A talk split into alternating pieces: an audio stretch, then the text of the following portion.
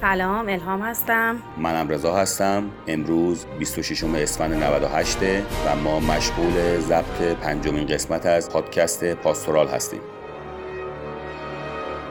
در حالی که فقط سه روز به شروع سال 99 و آمدن بهار مونده ولی حال و هوای این روزها نسبت به سالهای گذشته به علت شیوع بیماری کرونا خیلی متفاوته. امیدواریم همه با هم بتونیم با رعایت نکات بهداشتی و پرهیز از سفر و دید و بازدیدهای نوروزی و موندن تو خونه به کنترل این بیماری کمک کنیم و این بحران رو به سلامت پشت سر بگذاریم. برای همتون سالی پر از شادی و سلامتی و آرامش آرزو می‌کنیم.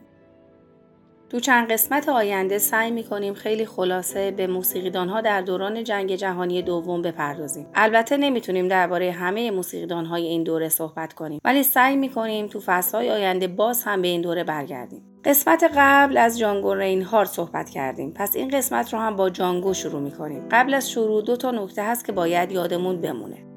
یکی اینکه جانگو کلی بود. کلی ها هم مثل یهودیان و سیاهپوست ها و همجنسگراها و غیره عناصر نامطلوب محسوب می شدن و نازی به صورت سیستماتیک اونا رو تو مناطق تحت کنترلشون تحت محدودیت های متنوع قرار می‌دادن. مثلا در ابتدا نشان های شرم رو ابدا کردند به این ترتیب که یهودیا باید ستاره داوود زرد رنگ به لباسشون میدوختند کلی های پارچه بنفش مثلثی شکل هم جنسگراها پارچه مثلثی صورتی و غیره. و این کار باعث می‌شد اون دست آدم ها از نظر سربازها و مردم موجودی جدا و حتی پستر از انسان فرض بشه و اذیت و آزار بهشون با اعتراض کمتر و همدلی بیشتر همراه باشه. تو مرحله بعد حضور افراد این دسته ها توی شهرها ممنوع می‌شد و بعد باید به کمپ های معین می‌رفتن و همونطور که می‌دونید عاقبت خیلی از این اصطلاحا عناصر نامطلوب مرگ بود. دومین نکته که باید یادمون بمونه اینه که جانگو آهنگساز و نوازنده سبک جز بود. نازی ها موسیقی جز رو موسیقی سیاه‌پوستی می‌دونستند و گوبلز شخصا هر نوع تصنیف، اجرا، پخش و حتی رقص با موسیقی جز رو ممنوع اعلام کرده بود. البته سربازهای آلمان توی این مورد با مافوقهاشون موافق نبودند و با اینکه سرپیچی از دستورات با توبیخ و بازداشت و حتی بدتر از اون روبرو می‌شد به صفحه های جز گوش می‌دادند و حتی تو اجراهای زیرزمینی حاضر می‌شدند این شد که فرمانده های نازی تصمیم گرفتن این ممنوعیت رو فقط تو خاک اصلی آلمان نگه دارن و تو مناطق اشغالی دیگه با شدت کمتری با موسیقی جز برخورد کنند و با رعایت یه سری محدودیت این موسیقی به صورت غیررسمی مجاز محسوب بشه.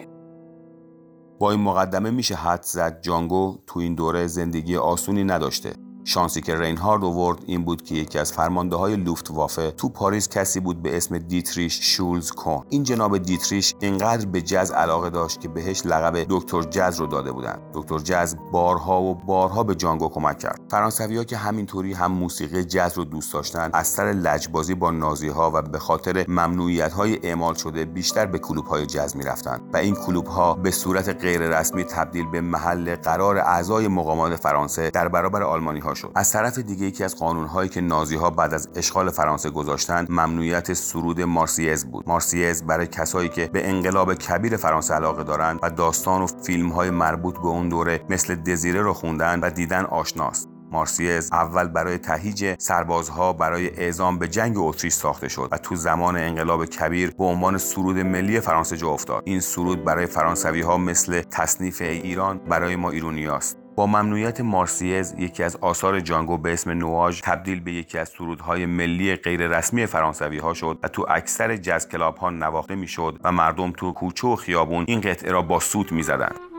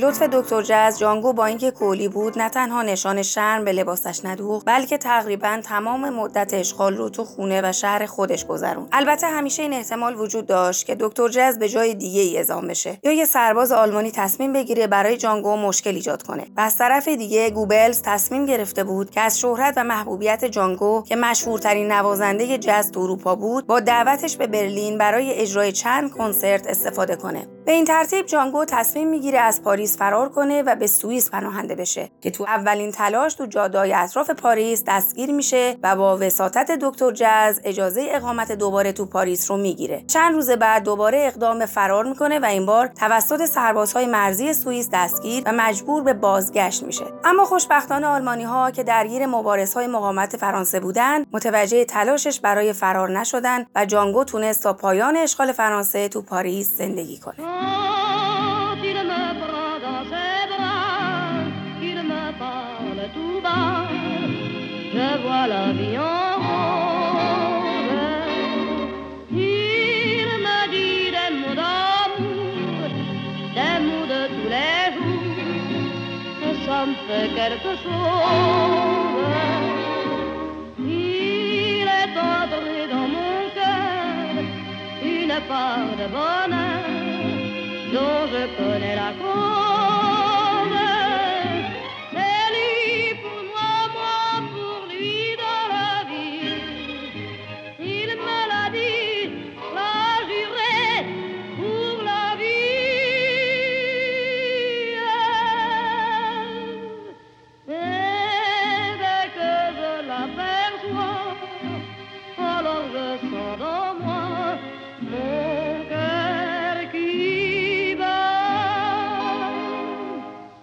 des nuits d'amour à plus finir, un grand bonheur qui prend sa place, des ennuis, des chagrins s'effacent, heureux, heureux, en mourir.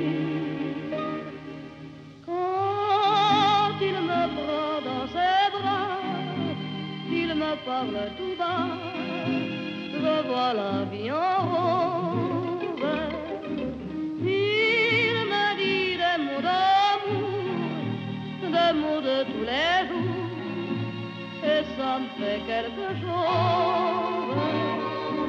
Il est entré dans mon cœur une part de bonheur dont je connais la cause.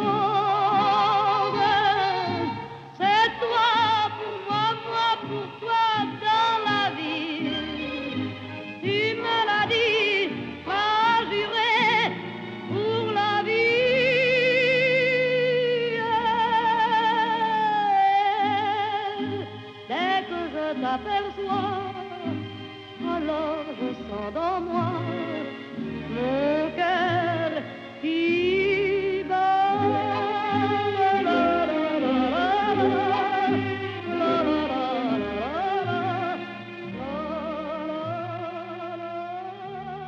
نواش تنها اثری نبود که فرانسوی ها به عنوان سرود ملی و انگیزه بخش مقاومت انتخاب کردند. ترانه La Vie en rose یا زندگی چون گل سرخ هم توسط سربازهای مقاومت ملی به عنوان سرود آزادی انتخاب شد. خواننده این ترانه ادیت پیاف بود. پیاف تو زمان شروع جنگ تازه به عنوان خواننده و بازیگر شناخته شده بود و داشت تو تولوز یک تور کنسرت برگزار می‌کرد که پاریس اشغال میشه و تصمیم می‌گیره به پاریس برگرده. برعکس رینهارد پیاف نه جزء نژادها و گروه های نامطلوب محسوب می‌شد و نه سبکش برای نازی ها ناخوشایند بود. پس پیاف مجبور میشه با سانسور آلمانی ها کنار بیاد و برای نازی ها اجرا بذاره. همون زمان هم بعضی ها پیاف رو به همکاری با نازی ها متهم می‌کردند ولی او نه تنها با استفاده از صمیمیت فرماندهان آلمانی برای گروه های مقاومت اطلاعات جمع می‌کرد بلکه تو اجراهای عمومیش حس وطن پرستی فرانسوی ها رو تقویت می‌کرد و به خاطر استعدادش و علاقه آلمانی ها کمتر براش مشکل ایجاد می‌شد. دو تا اتفاق تقریبا پشت سر هم باعث شد فرانسوی ها ادیت پیاف رو خائن حساب نکنند. اولی ضبط و انتشار قطعه ای بود به نام معشوق های من کجایند که ترانهش درباره مردهایی بود که به جنگ رفته بودند. اتفاق دوم پخش یکی از ترانه های قدیمیش از رادیو بود. هرچند خیلی معتقدن این ترانه با هماهنگی پیاف پخش شده ولی اون زمان و احتمالا برای حفظ امنیت خودش و همکاراش به عنوان اشتباهی یکی از مجریهای رادیو مطرح شد. ترانه‌ای که مستقیما درباره هیتلر بود و در سال 1936 و قبل از شروع جنگ ضبط شده بود.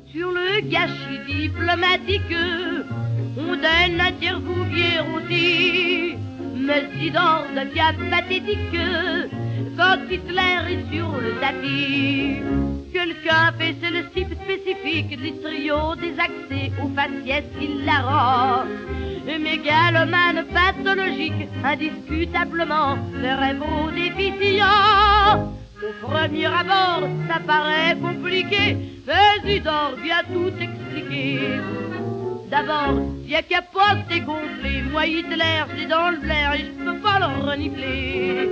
Et les nazis ont l'air d'oublier que c'est nous dans la bagarre qu'on les a dérouillés. Moi, si je le poissais injecté, il ferait marre de bavard, il faut les envoyer. Si t'es nazi, va te faire picouser, et puis j'y balancerai ma godasse dans le fouindé.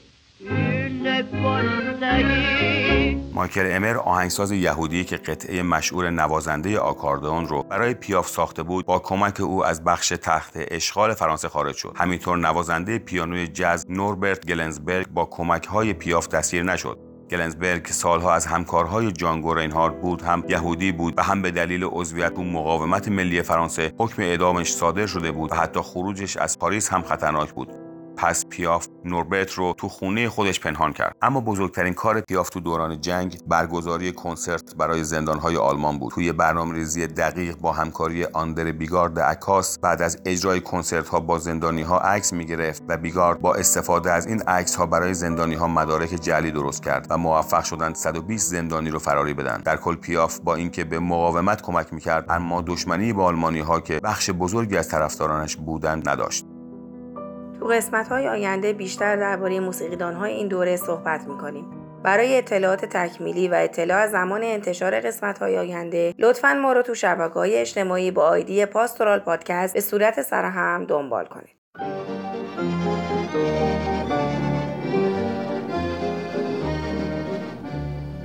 La fille de joie est belle au coin de la rue là-bas. Elle a une clientèle qui lui remplit son bas. Quand son boulot s'achève, elle s'en va à son tour, chercher un peu de rêve dans un bal du faubourg. Son homme est un artiste, c'est un drôle de petit gars, un accordéoniste qui sait jouer la java. Elle écoute la java, mais elle ne la danse pas elle ne regarde même pas la piste. Et ses yeux amoureux suivent le jeune nerveux et les doigts séquennants de l'artiste. Ça lui rentre dans la peau par le bas, par le haut. Elle a envie de chanter cette physique. Tout son être étendu, son soufflet suspendu. C'est une vraie tordue de la musique.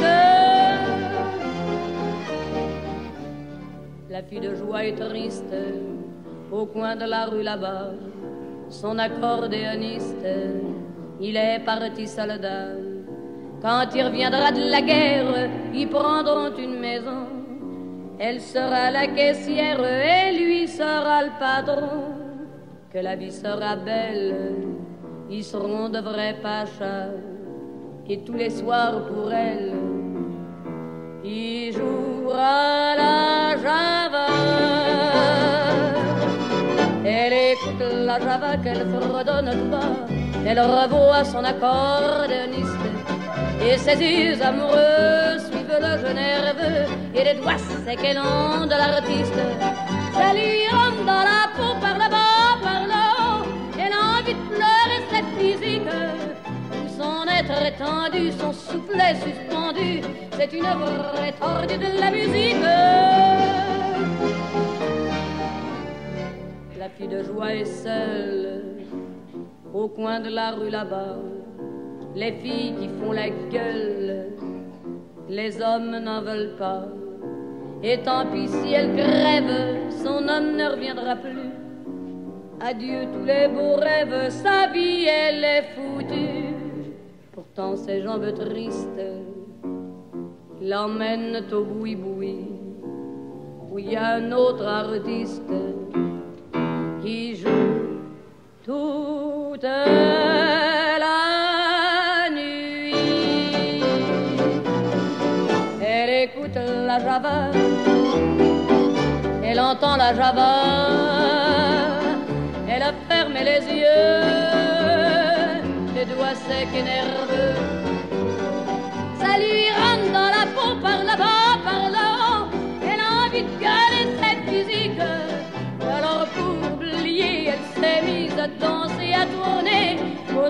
La musique.